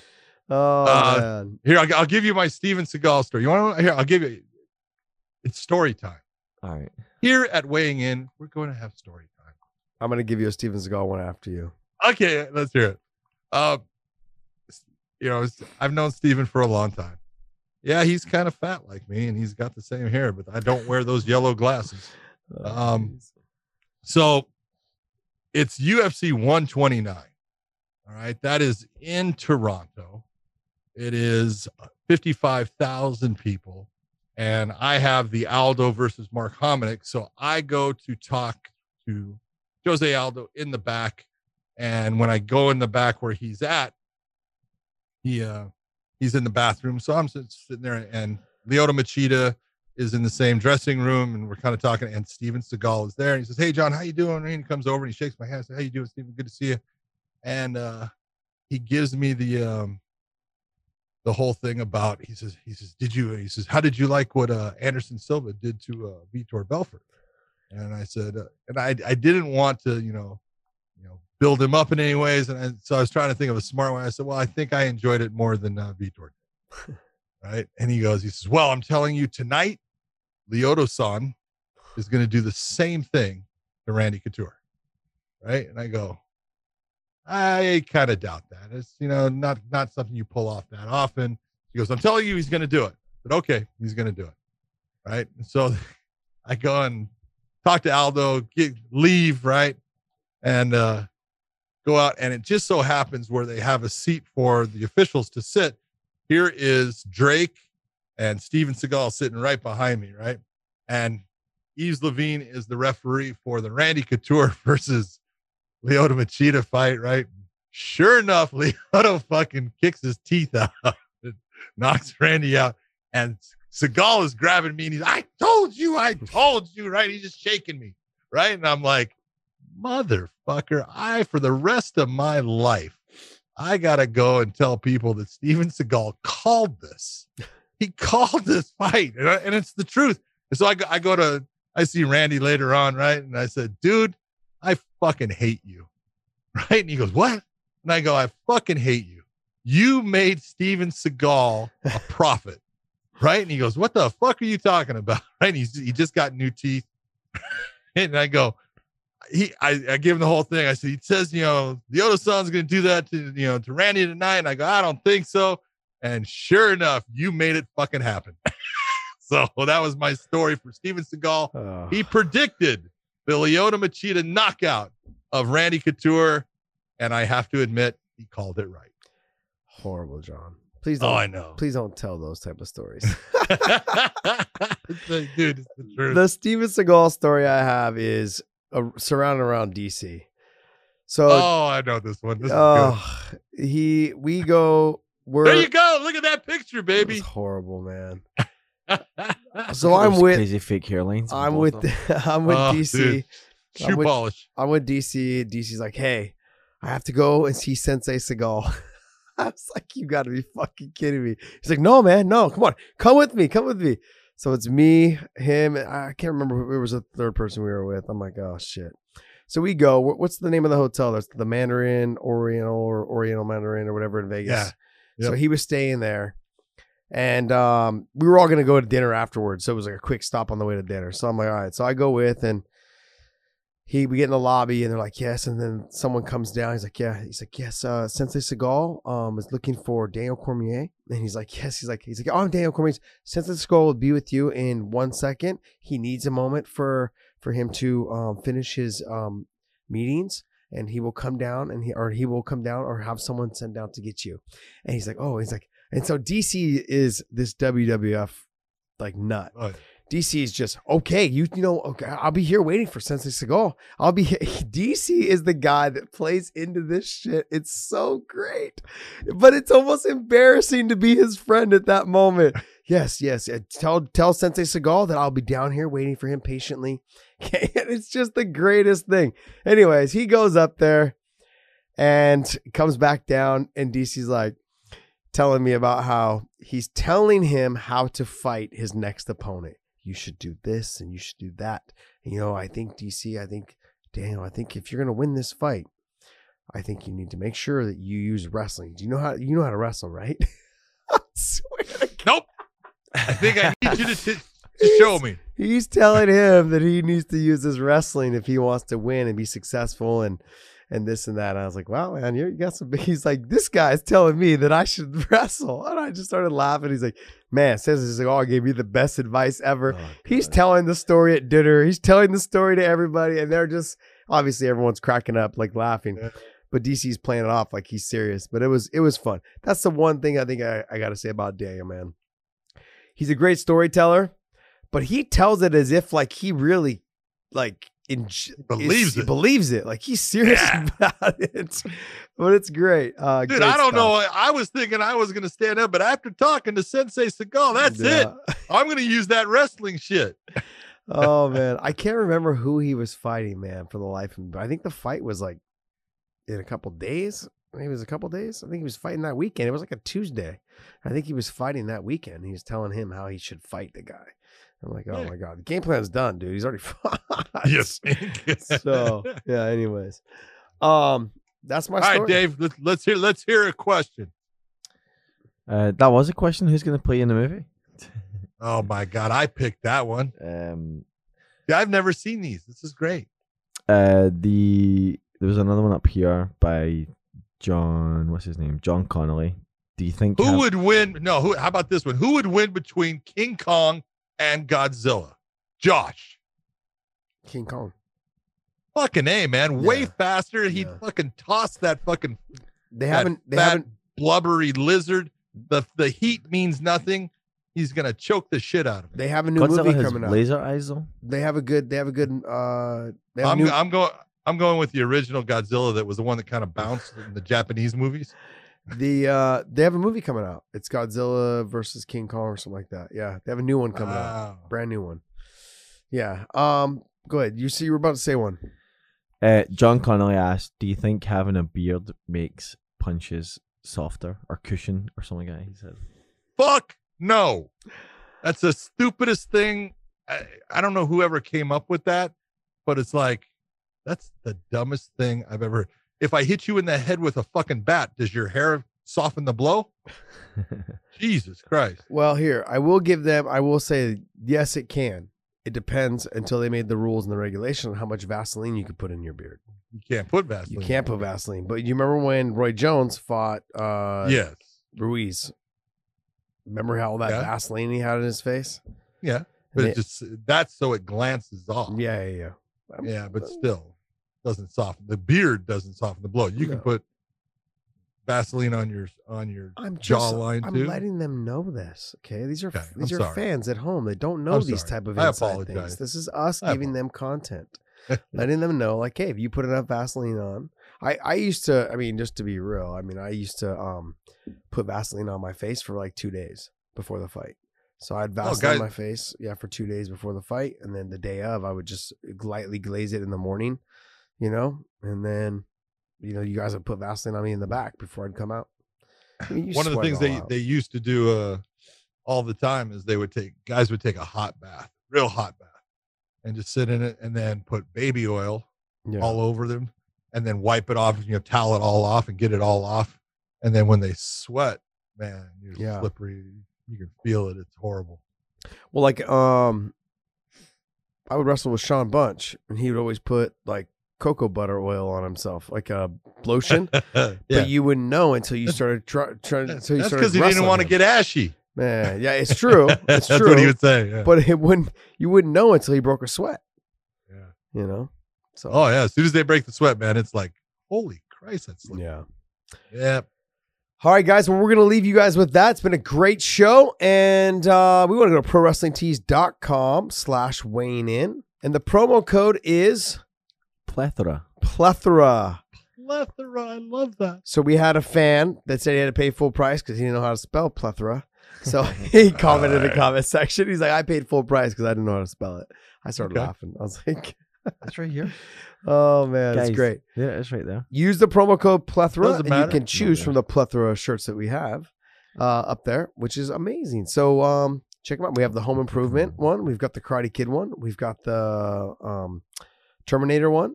We've got all of our original logo ones as well as the new logo that's up there in all different colors. These two So are the check most it out. right now. Which one? These two right here. They're doing what? They're the most popular. Yeah, yeah. The especially the I knew the black and white one would be popular. Oh, did you? That's why I told Mr. you to put it up. genius over. Yes. I just, I just know what sells, man. Ask John. John, what suits do you wear? What color are they?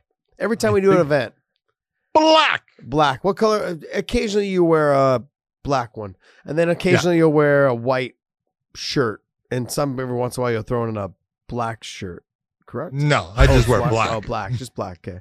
Just black. Yeah, Yours just is black. like purple and blue and stuff. So Oh, oh yeah. Oh, he he goes all Conor McGregor on me. Nothing wrong with that, my friend. Nothing wrong with that. Uh, All right, guys. Fancy. I stay. Well, I keep it simple. Well, brother, it's been a good show. We will see you guys in the midweek show, and I feel like John has got something to say. I always have something to say. Josh, I'll see you.